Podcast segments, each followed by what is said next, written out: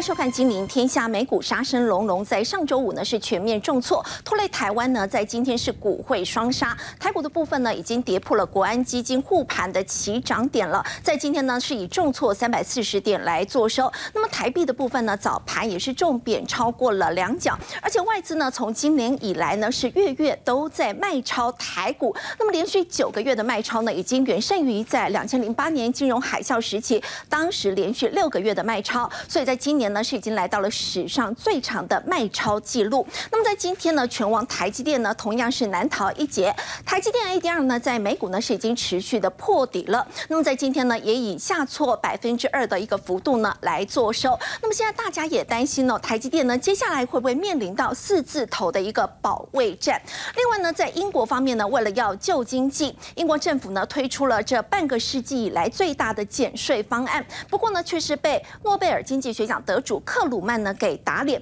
认为英国呢恐怕呢已经陷入了政策僵尸大灾难。那么英国现在的英镑的部分呢是已经创下了37年以来的新低，那么在公债的部分呢也是在下跌的。那么接下来还会带来哪一些的伤害呢？我们在今天节目现场为您邀请到资深分析师陈威良，大家好；还有前国安会副秘书长杨永明，大家好；李博亚太区研究总监冯志远，大家好；以及资深媒体人王尚志。观众大家好。好，威良，台股在今天呢已经创下近22个月的新低了。那么大家很担心，接下来包括台积电会不会持续的破底？外资对台股的动向来说，哈，那今年真的是创下2个史上首见的最恐怖记录。第一种呢叫卖超最久。对，9个月以来，9个月都在卖，每个月都在卖，没有哪个月什么回心转意啦，什么回头认错，应该外资在唱的是回头太难，别想了。那第二种呢是创下卖超最多金额的记录。好，我们讲今年其实现在还没有过完嘛，3/49个月过完，结果他已经卖了1.2兆，哇，这个是过去6年加总起来总卖超金额的将近2倍。所以当然说台股在这边喋喋不休，那其实国安基金的防线在今天也正式宣告失守了，13928已经跌破了。对，所以其实呢，国安宣布护盘以来已经满2个月，如果至少我们针对这2个月成绩单到目前来看，可以先说是暂时是不及格了，因为已经跌破这个防线。是，那接下来当然台股还会有再继续跌的压力，因为我刚才讲，其实股汇唇齿相依，那既然汇率还没贬完，那股市持续被外资当提款机的这个压力，恐怕也不会呢马上的化解。没错，那这关键其实也可以看到，台积电已经面临到前低的保卫战，今天收446。对，但是我想其实我们知道说，美元吸金的效益，然后呢，全世界尤其新兴国家，大家也都面临呢景气放缓或衰退的疑虑存在，高通膨这些问题大家都存在，那为什么呢？外资卖台股卖特别凶。而且台股大盘指数今年年初到目前为止已经跌 24.5%， 在整个亚洲国家来看的话，我们是仅次于，应该说仅优于韩国啦。对，所以我们算是排倒数第2名。那为什么外资会对台股这样子的用力砍杀？真的是每个月都在卖耶，真的是完全卖超不手软，拼命的提款。有没有通膨或景气或其他面向？我们应该去注意或思考的。是，答案有，地缘政治风险。这个是台湾可能有别于其他亚洲国家或世界各国一个特别值得外资留意的风险。那我们来看一下其实像最近呢，美国国务卿布林肯就再次提到，其实台湾是属于一个全世界最重要生产半导体的重心。对，那可以说几乎全世界所有先进的半导体都是在台湾生产的。所以如果台湾一旦遭到破坏，那这个对经济的影响会是毁灭性的影响。事实上，耶伦也有提到就是说，其实这个晶片的问题会构成呢美国的国家安全的风险。那这个就代表说，其实晶片已经是一个国安层级问题，也难怪就是说，其实半导体不只是被视为是一个高科技产业里面非常重要的指标性产业，事实上也有人认为半导体产业可以说根本就是呢跟国防产业是息息相关的，没有错。因为其实很多飞弹的定位导航，它就是靠半导体的晶片。所以这根据这个最近我们所看到的一个美国的证管会的一个文件资料显示，其实呢在整个目前美国的上市企业里面，他们在3月份的时候有提交了一份报告，那提到就是说呢，关于这个营运风险的部分，有高达116家的公司是把台海紧张列入呢营运里面主要的风险，而且这个加速呢大概创下是16年来高点，所以显然就是说呢台海的紧张，当然这个问题也不是这1年2年的问题哦，可是我觉得在今年当然毕竟是爆发了乌俄战争，是，所以这个问题又再次受到重视，再加上其实今年一度呢这个晶片缺货的问题其实也延伸在很多的一个产业哦，形成这个慢慢希望说发展本土化的半导体产业，所以这边可以看到哈，在整个美国哈，其实接下来对台湾的一个半导体的重视，或对台海程度的一个重视哦，我想就会分成几个层面来说哈。一个就是说我们会讲这个细盾产业，好，就表示说其实美国它势必要不惜动用武力来捍卫台海的安全哦，因为这个必须保护住我们的晶圆厂哦。但是呢，如果进一步来看哦，其实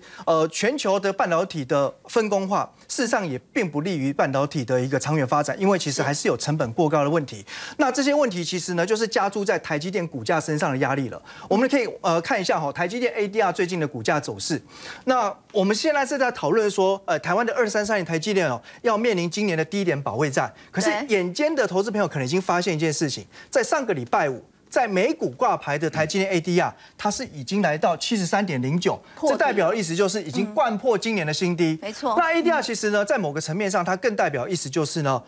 在美国的投资人，他直接对台积电的反应就是反映在 ADR 的股价上面。是。那我们知道，其实美国的所谓投资人，大部分就是机构法人，很少散户自己在买的。所以这就显然就是呢，表示外资其实对于台积电处在这种紧张的地缘政治环境当中哦，甚或说其实对于它必须分散它的一个工厂设厂这样子的一个成本疑虑上面，其实外资并不是给予非常正向的一个肯定啦。不过基本上来看，我们如果看一下最近哦几家外资对于台积电也好，甚至联发科的一个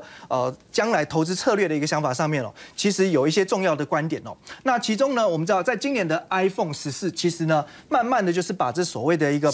入门跟高阶的一个机种，它的一个规格拉大它的差异化，那希望就是消费者能够买进更多的高阶版。好，那但是呢，这个策略如果持续下去，比方说到了明年啊，当然应该就说要推 iPhone15嘛。那15如果还是呢只有让 Pro 跟 Pro Max 升级的话，那事实上对于整个台积电先进制程的 N31 来看的话，它的一个其实产能恐怕需求就是要下降了。那没有办法完全的塞满它的产能，那这种状况之下，预计会在明年产生4%的营收缺口。所以在 N31 的部分的话，它可能原本大家认为这个需求会很高，但是目前来看，可能明年的需求会不如预期。对，也就是说呢，采用最先进制程呢，并不是说所有新款的 iPhone 4只手机全部都用，而是只导入其中呢高阶版的2款。那这个对于台积电先进制程的一个贡献来说，其实它就会有下滑的压力了。所以预估明年的一个营收成长哦，其实可能表现上面哦就没有原本预期的强劲。如果进一步来看的话，其实现在大部分市场外资的共识是认为，今年台积电的成长会达到高峰。是。那再以季度别来看的话，第4季就会持平，可是明年第1季它会有呢单季转为衰退的风险，所以这个是在台积电基本面上面大家要留意的哦。是。那另外来看哦，就是说在整个摩根大通这边的想法上，他认为呢，其实当然台积电还是有它的一个产业地位哦，所以说其实未来3到6个月的一个中期角度来看，他认为台积电股价跟整体的也许是科技股，也许是大盘来比较，它还是能够有比较突出的表现哦。所以他认为如果跌破450元哦这个位阶以下的话，反而会是一个买点。那当然，我想其实台积电的一个股价现在真的是多空大论战啦。那我们就简单跟大家分享，就是其实要看台积电股价就是2个重点，一个是殖利率，是，那一个呢其实就是汇率。那殖利率的部分呢，不只是台积电的所谓股息殖利率，它现在1年大概配11块嘛，每季配2.75元，所以要比较的是什么？美国10年期公债殖利率。那现在美国10年期公债率又往上攀高到3.7以上了，所以如果说台积电的殖利率哦要提升到甚至要逼近美国10年期公债殖利率，那个股价恐怕得要修正到300以下。300以下。哦，但是大家不要紧张哦，不要紧张，因为殖利率也不会说是一直都在升的，它还是会有一些波动哦。所以这中间其实就要去观察，就是说，一方面台积电如果股价修正的时候，它自己的殖利率会提高；那一方面，其实美国10年期公债殖利率也看看，它之前也曾经呢冲高到3.48，但是又回档跌破3嘛哦，所以未来就从现在的一个3.7去观察，它会往上继续走高，还是会有呢慢慢的调整修正的状况出。出现。那另外一个重点就是刚才提到汇率哦，其实汇率就是呢，简单来说，如果台币能够止贬，那台积电才能够在股价上止血了。是哦，那这个部分来讲的话，其实大家不妨就是要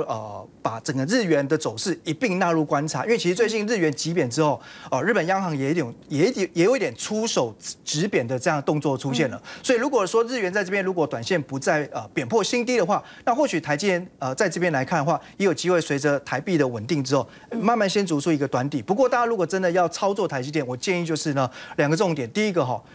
不要看短。那第二个不要重压，这样你心情上比较能够安定，稍微保守一点嘛。对，因为你买太多，然后急着短线就要赚钱的人，其实面对这种震荡，反而很快就会被洗出场。那假如说，也许2024年，整个台积电真的要重返荣耀的时候，到时候搞不好手上也早就没有持股了。刚刚微良带我们看到呢，其实是台湾的部分呢，在今天股汇双杀。那么尤其呢，这个护国神山台积电，大家都很担心会不会接下来呢面临到400块钱关卡的一个保卫战。不过今天的一个走跌呢，最主要还是来自于在上个礼拜五美国股市的一个重挫。那么说到在美股的部分呢，其实在道琼这个指数当中，我们特别关注的是在英特尔。英特尔可以说是这个道琼指数呢30档成分股当中，今年最大的这个输家。其实除了英特尔，包括这个超微，包括呢这个 Nvidia， 在今年以来股价呢也都是呈现重挫的一个情况，所以就要请教冯总监了。如果接下来这个美国股市的一个后市，您会怎么观察？美股喋喋不休，又再破底哦，主要是最近呢有几个原因让他们乌云罩顶，而且呢都是不祥之兆。到底是哪一些不祥之兆呢？不祥之兆，对，第一个呢，刚刚就是主持人提到 Intel。那 Intel 其实对美国来讲就是什么？美国的护国神山啊！如果有去过美国都知道，就是说，洛基山脉是他们最重要的山脉，这个等于是他们的护国神山。他们的护国神山跟我们的护国神山相比，表现怎么样？你看营收最近的一季的营收，你会发现它跌了将近15%。那获利的部分呢，在2022年呢，整体来讲呢，也跌了将近有6成。所以整体的情况之下，让 Intel 的今年以来的一个股价跌了多少？45%。哇，护国神山表现得这么差，那连带呢，你会发现到我把今年以来所有全球重要股市的一个表现把它列出来，最后一名就是谁？费城半导体跌了多少？将近4成的一个跌幅哦。那其实 Intel 除了它是半导体重要的一个成分股之外，刚其实有提到它也是道琼跟科技股 Nasdaq 的重要的成分股。其实你会看到 Nasdaq 跌得非常重，超过3成。道琼的部分也跌了将近19%，所以你看到美股的表现呢，普遍来讲都是不好。那其他的国家呢，先进国家表现的不好，像美国的中小型股罗素2000指数的话，跌得也很惨哦。其他包括像法国啦、像德国啦，甚至英国，今年以来的表现也都不是很好，反而是新兴市场的巴西跟印度呢，今年以来因为他们的一个经济成长率跟原物料一个题材呢，反而来讲表现是一个比较好的。所以美股主要指数当中，费半是跌得最惨的。最惨的，对。那除了这个之外呢，还有包括哪些不祥之兆呢？另外一个，我们就来看这个恐慌指数。很久没有看恐慌指数，你会发现到。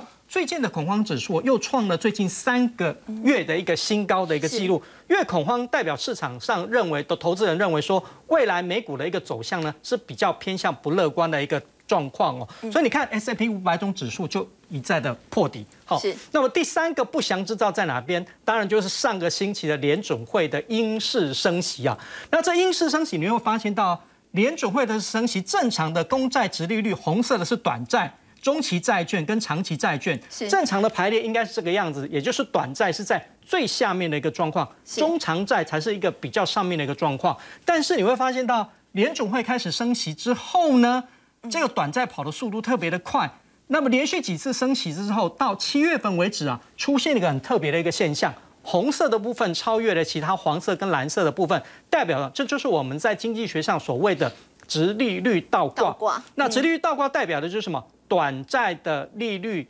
优于长债，这种状况来讲是非常的一个不正常的。短债通常来讲，对于通膨、对于联准会的升息特别的敏感，这也代表说未来联准会升息的一个状况很难降下来哦，会持续的因式升息。那么最后一个比较不祥之兆在哪边呢？其实呢，就是在美元指数。我们看到美元指数现在又飙破多少？113，再创20年的一个新高，真的是不得了哦。那美元指数不断创高的一个情况之下呢，你会发现到整个来讲，另外2个包括在油价的部分呢，不管是北海布伦特原油或者西德州原油的不断的往下降，其实原油代表的是什么？很重要，都是未来对于经济成长的一个预期哦。特别是像这一些所谓包括中国这些新市场。对未来经济的一个展望来讲，都不是很乐观的情况之下，自然而然对原有的需求也不是很理想哦。那另外一点呢，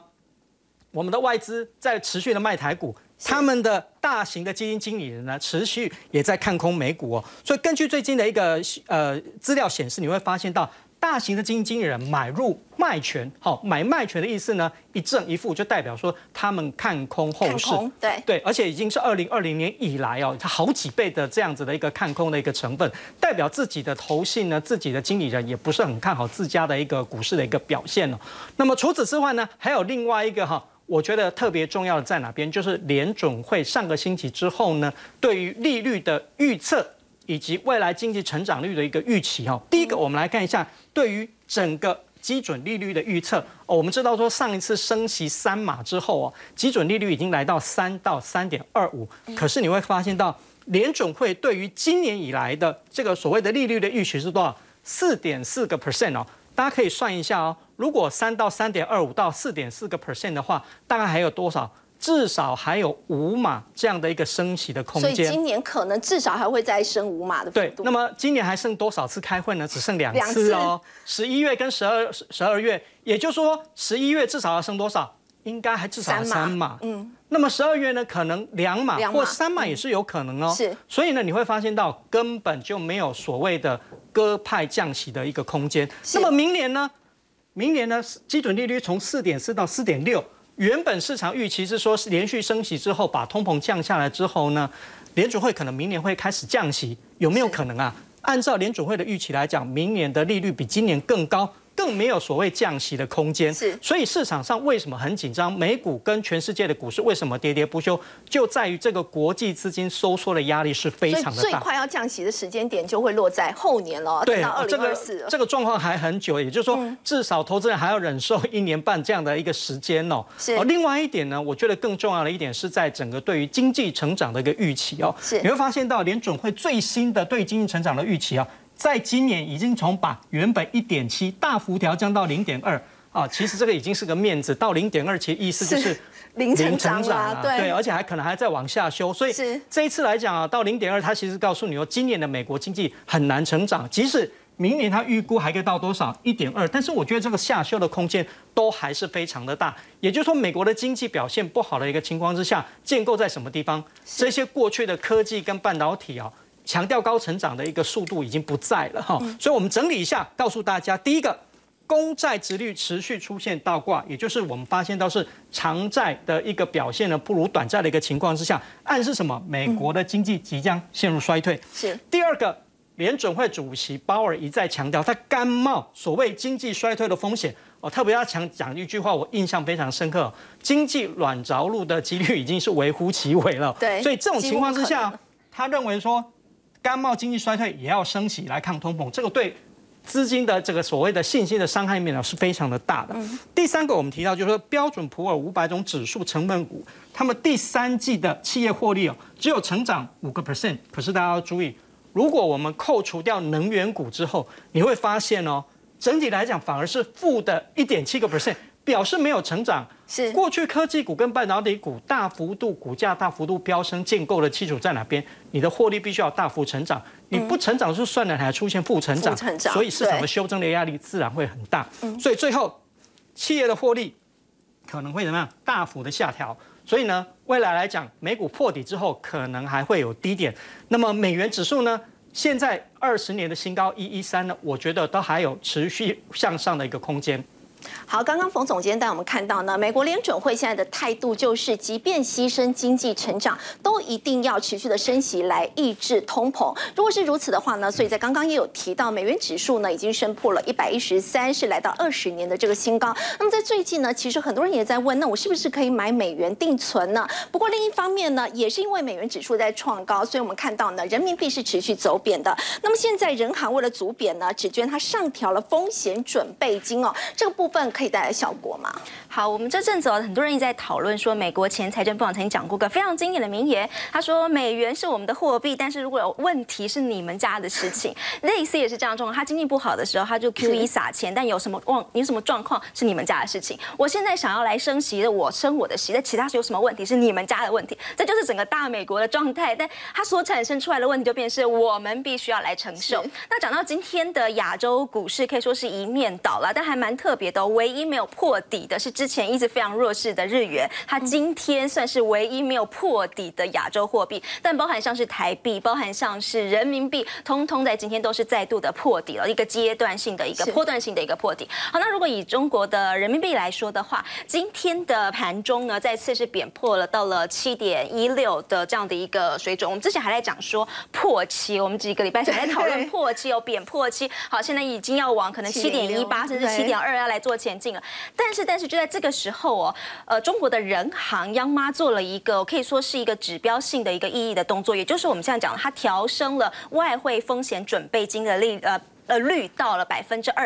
这什么意思呢？以目前来说，如果当今天投机的人或者是一些企业，他持续认为人民币会贬值的时候，他会去跟银行买一个远期的一个合约。那当银行要去承做这样的远期合约的时候，他也要保护他自己。所以他如果一旦接了一个远期的合约，对银行来说，他就会去买入美元，然后卖出人民币。那银行他这样买入美元，卖出人民币，当下就会把人民币再往下贬。好，这个是。时空背景是这样，那它现在调升了20%的意思就是说，如果今天你要来做这样100亿美元这样的合约的话，不好意思，你要先拿20%嘛，所以就是20亿美元放到中国人行里头去放一年，而且没有利息。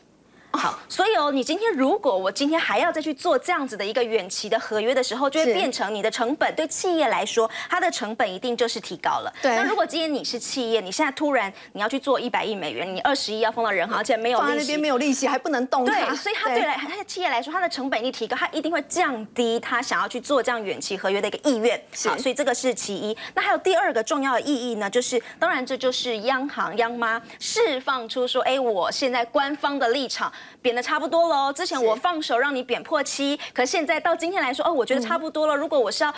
活络我的出口的话，哎，这个价位差不多了，所以我现在释出了一个要稳定汇率的一个信号。所以一般来说，这个外汇风险准备金调升是有这样的意义。但是如果我们拿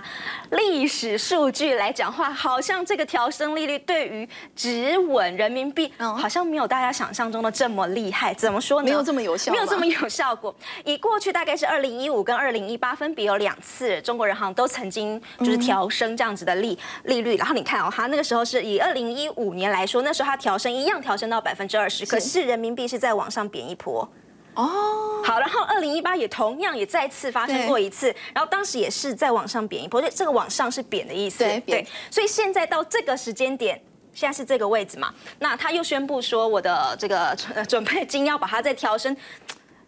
有官方的政策的概念没有错，但是如果以历史要来稳人民币汇价这件事情来说，好像效果可以还。暂时是打一个问号，之前2次都没有成功了。对，过去的这个经验看起来好像不是这么的有效。好，这是在人民币的部分。那接下来回到我们刚刚讲说，那。最近哦，大家讲说做股市也这么难做，那我们干脆就傻傻的定存好了，因为有时候好像傻瓜定存数，在今年来说，你可能还会打趴一票的华尔街大师。其实很多银行推美元高利定存。对，所以我们一般常常才说，我们一般都会说定存哦，就是钱放在银行，在银行里面存，然后人在家里面躺，然后财就会很安稳的来，就是这样子一个定存的一个概念。好，那如果以现在来说，因为讲到说，因为。美元哦，像很多的银行，像讲花旗给了3%以上，汇丰啊、星展银行等等这些外商银行，就是很传统，每次都会给出很高利美元定存。哎，这个数字飘出来都很漂亮，所以在银行端就听到有很多人说，有民众啊，好像开始可能拿个100万、200万台币，然后跑去换成美元，然后说我要来做美元的高利定存。好，就因为他们觉得说，我现在既然投资什么东西，我都不一定可以拿得到什么样的报酬，那我不如干脆赚个3%我也好啦，类似这样的一个状况。可是我必须要说，以今天来。来说，我们都已经贬到接近32亿，今天的收盘大概31.818左右。好，都已经到这个数字了。如果今天你是一个空手的人，你要去打你的台币去换成美元，要赚这个3%的前提是你的台币还要继续贬到33甚至34字头，你才不会被汇，到时候才不会被汇差给吃掉。等于你可能赚的利差高利息，但是在汇差的部分就是会损失。对，所以我还是会觉得说，如果今天你是一个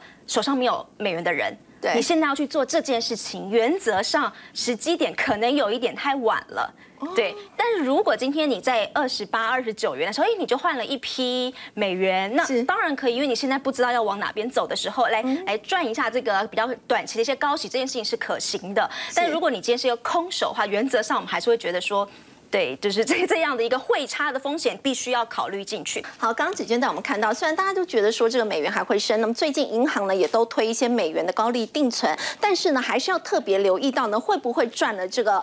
利差之后呢，反而在汇差的部分呢会出现损失的一个情况。不过我们说到汇率，台币对美元，那么在刚刚呢，其实微良也有跟我们讲到，在今年以来呢，其实已经贬值了12%左右的一个幅度嘛。对。然后大家会觉得说，哎，这对台积电好像是比较有利，其实台积电自己也有提到有关汇率这个部分，不过在现在基本面的部分呢，有出现了这个杂音，是不是也影响到了台积电？因为也传出说这个车用半导体的一个部分，车用客户现在传出说他们竟然想要重新来议价。对，那即便呢强如台积电的大哥大哈，这个他也要面临了现在整个晶圆代工产能利用率下滑这样的一个现实问题。所以呢，现在其实晶圆代工已经不完全再是卖方市场了。对，也就是说哈。在去年、在前年呢，其实车用大厂大家抢晶片抢破头，抢到要靠政府出来游说帮忙了。可是现在状况不一样了哈，现在所谓的长短料问题已经慢慢的缓解。那预计哈，今年底到明年的上半年这一段时间，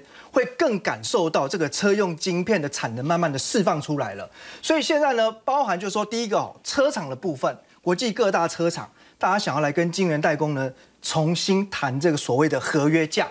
那第二个部分呢，是所谓的 IDM 厂，也就是说呢，像英飞凌或意法半导体这种 IDM 厂，就是说它车用晶片从研发到制造，它通常都是呢，大部分都一手包。不过呢，过去业界的惯例，它大概会有20%多的比例会委外交给像台积电、联电他们来做晶圆代工。是，但现在呢，问题就在于像英飞凌这些呢车用晶片厂，它自己的产能也塞不满嘛。所以我当然是先把我给你代工的这些订单收回来，我自己做啊。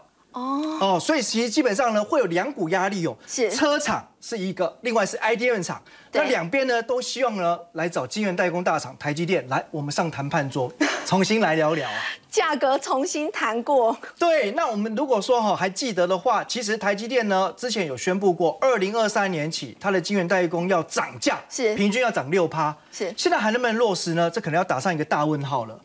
因为基本上是这样哦。虽然说车用晶片对于台积电的营收实质上贡献还是相对比较有限，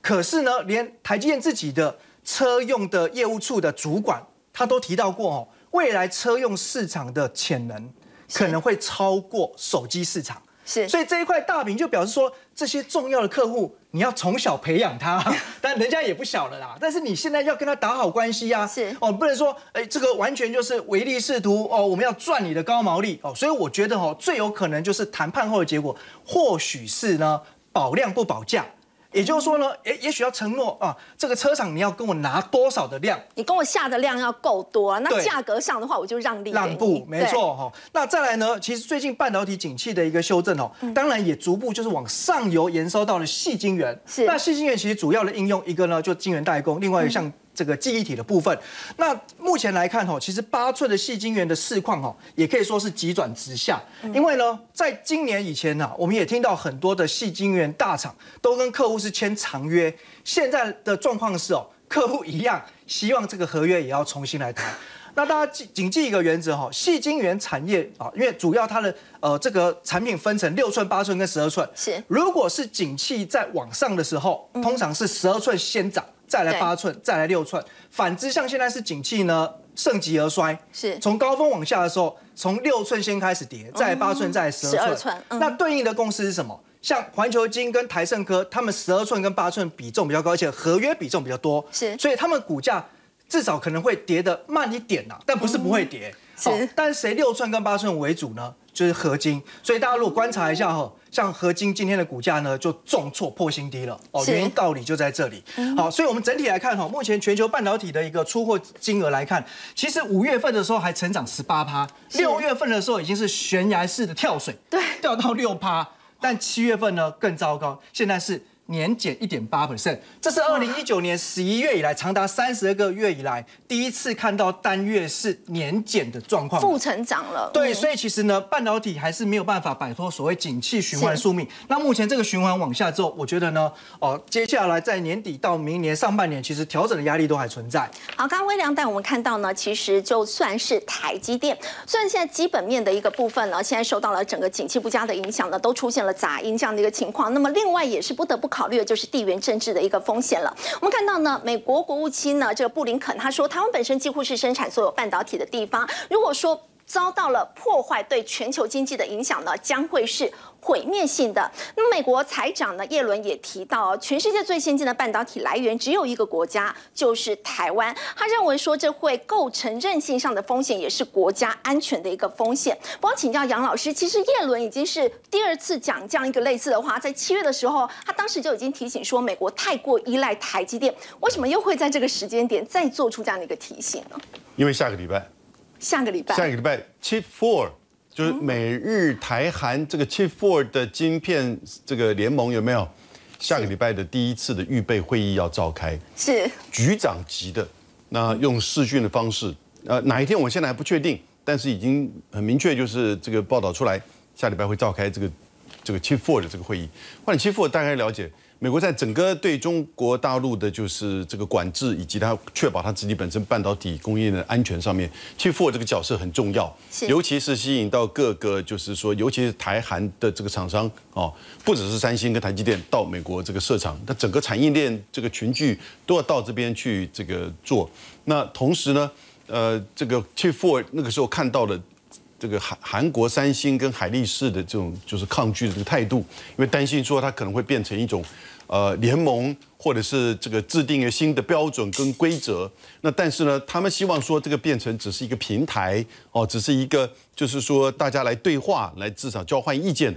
所以就要看下个礼拜是怎么发展。因此，某种程度这个国务卿跟财政部长在这个时间点讲话，我觉得美国的态度就很清楚了。不要想说这只是个单纯的联盟，这一定会是蛮有强制力的哈。那布林肯的说法其实是比较政治性，因为他是在接受就是 CBS 的这个电视专访的时候，还记得 CBS 吗？上个礼拜拜登不是也是接受 CBS 的60分钟的访问，说一定会来军事保台，对哦，讲了第4次。可是2天之后呢，他就跑到联合国大会，就是说我们支持一中原则，哦，那所以。在这样的情况之下 ，CBS 就在问他的这个布林肯，就是国务卿，那你说军事跑台是真的吗？他就有一点在谈到这个半导体这一块。那当然，我们后来就了解到，原来下礼拜要开这个就 Chip Four。那同一时间，耶伦讲这个东西呢，是当然就比较是从产业链的这个角度。那耶伦讲的比较深刻，然后呢，讲的其实我们比较紧张，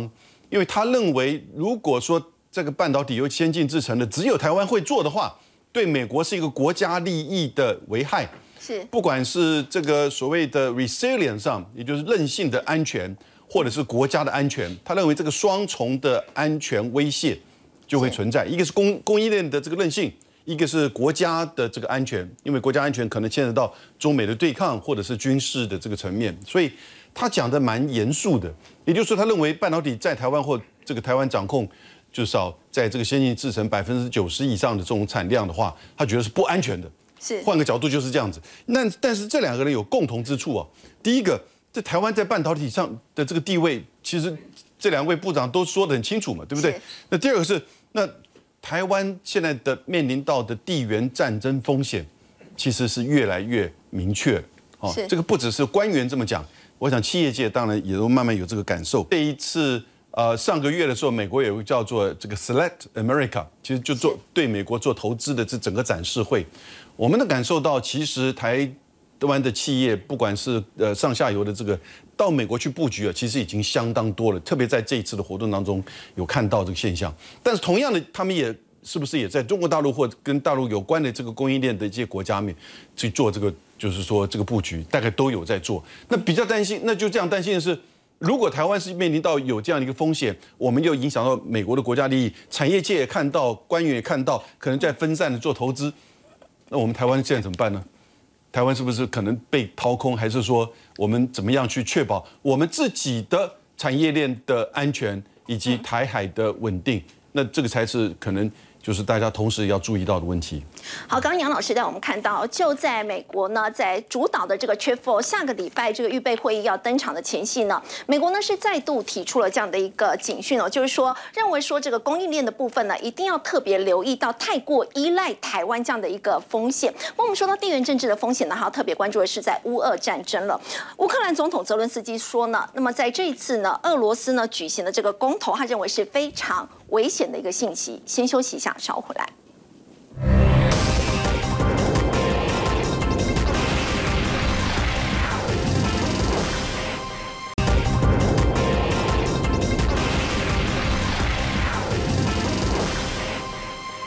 总统泽伦斯基呢，他表示说呢，这个俄罗斯呢举行这个公投，而且呢已经完成了，并且要宣布结果了。他认为说呢，这是一个非常危险的一个信号，告诉大家就是呢，俄罗斯总统普京并不打算要结束乌俄战争。另外，彭博呢也报道说，俄罗斯政府呢最近把明年的整个国防预算呢定为861亿美元，这比原本初期的预算呢大幅增加了43%。那么分析就认为说，这可能是为了要应对乌克兰战争呢，现在可能会出现长期化这样的一个情况嘛？杨老师。是有这种可能。他把这4个省份哦，现在22号到27号哦，所以应该就明天哦，那就会结束这个公投。那就是学就是克里米亚模式，在2014年的时候，我简单讲一下他那个时间点哈。克里米亚那在2014年3月16号他完成公投，然后呢3月18号俄罗斯的国会就通过法律把它纳入俄罗斯，4月11号26天之后呢就修改俄罗斯宪法。就正式的把克里米亚纳入到俄罗斯的版图，这俄罗斯自己内部的这个法律跟宪法程序哈。当然，克里米亚跟这4个省份分别是卢甘斯克、顿内茨克、扎波罗热跟这个赫尔松，有什么样的这种同质性或者差别性呢？同质性的地方，其实克里米亚早期的时候它其实是俄罗斯的领土，后来在苏联的赫鲁雪夫大笔一挥，把它挥大成就是说属于乌克兰，因为赫鲁雪夫自己是乌克兰人。那但是呢？在这个之后呢，你就看到在这一次的这个战争当中，这4个省份其实是它的原来的就是住民是比较讲俄罗斯语，那俄罗斯裔也比较多。而在2014的这个政变之前，他们其实也都比较亲俄，因此呢，俄罗斯这个普京都认为那是我们的同胞，我们来是等于是解救同胞反纳粹。但是他毕竟其实在战后冷战之后呢，就被视为是这个乌克兰的这个领土。那你现在举行陆俄公投，那现在已经确定，完全是克里米亚模式。3月27号结束，3月29号要通过法律，要把他们纳进来。纳进来之后就变成俄罗斯的领土喽，俄罗斯的人民喽。所以战争在地区的打下去，就是打我俄罗斯的本土喽。那所以这个时候呢，他一方面去动员30万，一方面呢去增加这个就是这个国防预算，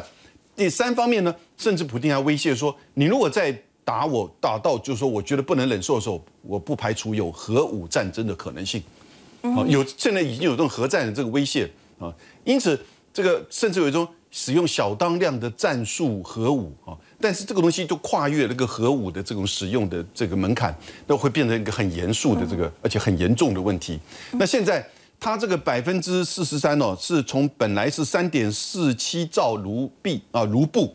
布，然后呢增加到5兆。所以将近有43%，这是明年的部分，而且它规划的是3年的财政计划，所以明年变5兆，哦，然后呢，后年大后年是不是更多？而且蛮有趣味的是，过去我们不是一直在谈这个币值嘛，全世界大概只有一个币值对美国是升值的，那就是卢布，对不对？而且升得很夸张，所以呢，也就是看到它现在当然也赚了一点钱了啊，还真的可以发战争财，然后呢就开始在增加它的这个43%。的这些预算，同时呢，在用陆俄公投把这个4个省份纳入他自己本身的俄罗斯的版图。那当然，这个乌克兰跟西方国家都不接受这个陆俄公投。可是，他不管怎么样，他经过这个程序，也他自己国内法。那如果这个战争再持续下去，如果说战争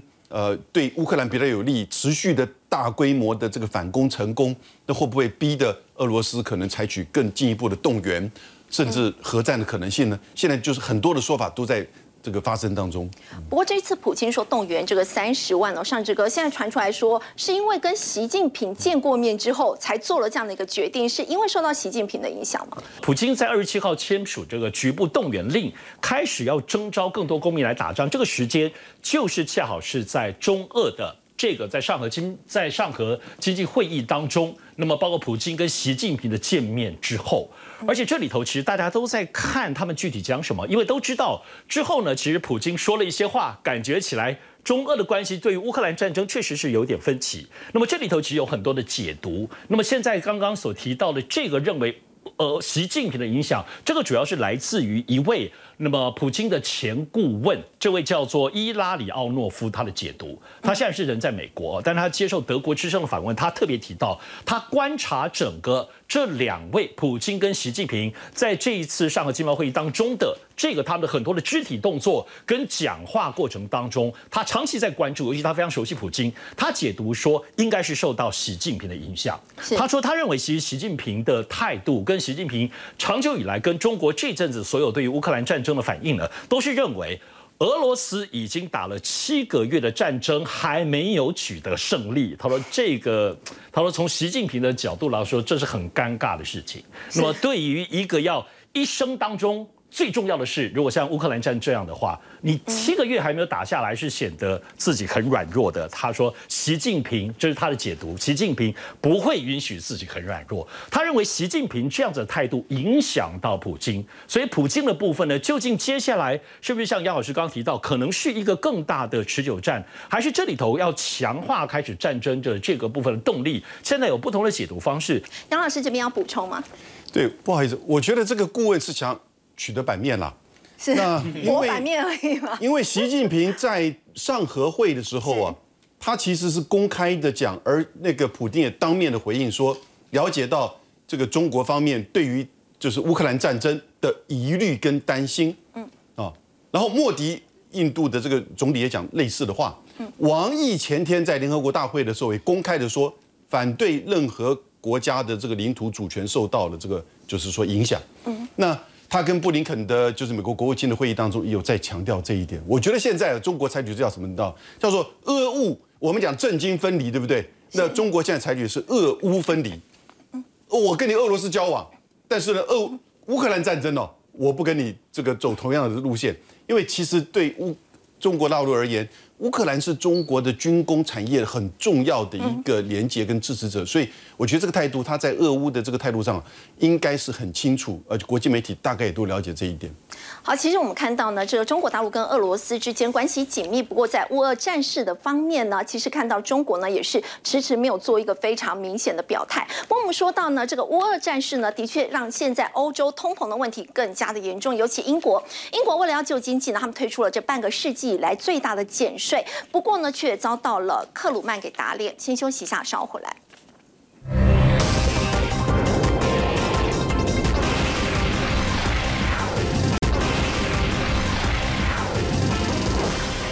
救经济呢？英国政府推出了近50年呢最大的这个减税的方案，结果呢，冯总监遭到克鲁曼立刻打脸呢。是接任不到1个月的英国新首相特拉斯终于宣布新政哦。新政有哪些内容呢？其实最重要的是这3点。好，第一点呢，其实是取消了15万英镑以上收入这样一个民众，相当于年薪500万的这样的一个收入哦。过去来讲有一个45% 的一个额外的课征，哇，现在不用缴税喽。非常的棒哦，我想这个英国的有钱人应该会非常的开心哦。第二点是从2023年的基本税率也从20% 调降到19%。那么第3个，我们上一次在这个金陵天下说过，这个英国的政府呢，10月份本来要调整能源的价格，但为了对能源冻涨，未来6个月要耗费多少？600亿英镑来补贴家庭跟企业能源相关的一个费用，而且未来的总补贴的一个金额高达多少？1500亿英镑。那么这些政策出来之后呢，这个前诺贝尔经济学奖克鲁曼就打脸，而且还讲得很难听，说这是什么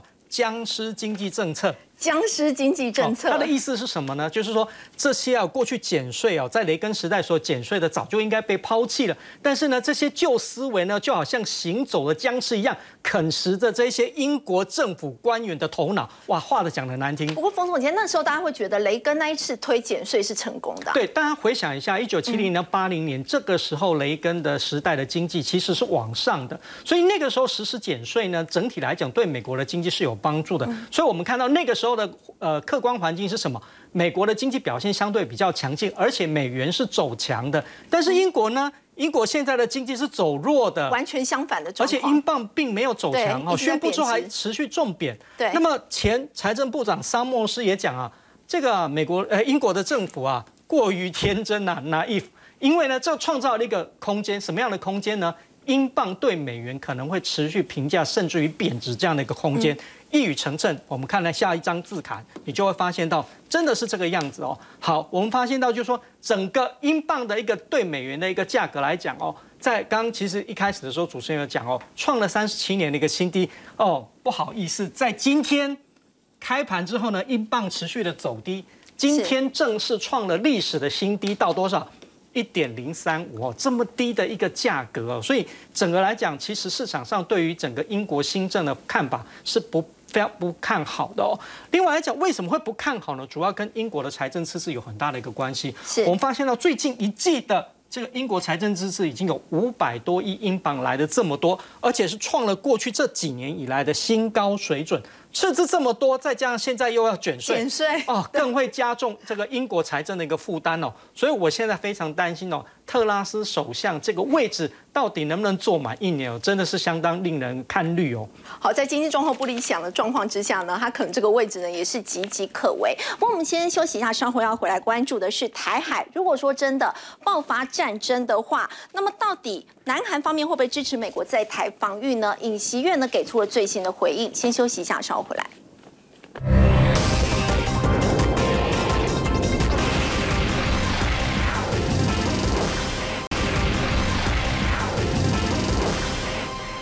总统尹锡悦呢，他接受 CNN 的专访上，他竟然提到说，一旦中共进攻台湾，他认为韩国应该优先对付的应该是北韩的问题。没有错，这次在接受 CNN 的这专访当中，尹锡悦主要提到的部分是，他认为韩国应该整个全面的接受美国的系统，这是对韩国的国家利益是最好的。但是这里头就不禁提到，因为是最近韩国当中一个很大的民意的讨论，就在于先前美韩的驻军司令针对于拜登在先前刚刚老师提到的 CNN 的这个专访当中提到会协防台湾这件事情。美韩的驻军司令竟然说他们在筹划准备计划当中，所以这个部分在韩国引起很大的讨论，所以相信应该尹锡悦是为了回应这一次这个阶段民意当中的疑虑所表达接受的这次的访问，所以他特别提到了说，一旦如果是中国攻打台湾。朝鲜，他认为朝鲜会在这个时间也会发动挑衅，特别是朝鲜当中还有核武，所以他认为美韩的同盟不是台湾，美韩的同盟主要是要针对于朝鲜，特别是朝鲜的核武问题。我想他在表达这个思路上当中，他也特别提到呢，相对于韩国面对北韩的威胁来说，国际社会其实是更关注乌克兰跟台湾的，但是呢，如果从韩国自己本身的立场来说，北韩的核武威胁当然是最严重的。我讲他这点有表达了一个韩国的立场，针对于现在各方面说，如果中国攻打台湾，美国若要协防，那日本是怎么样的态度呢？韩国是什么样的态度？我想这次尹锡悦把那个重点表达在于，韩国的态度并没有去说他要不要跟着美国一起来协防台湾，而是他是很清晰的强调，他们真正的敌人跟对手其实就是北朝鲜，特别是面对核武。所以这种所谓每一个国家的这种局部区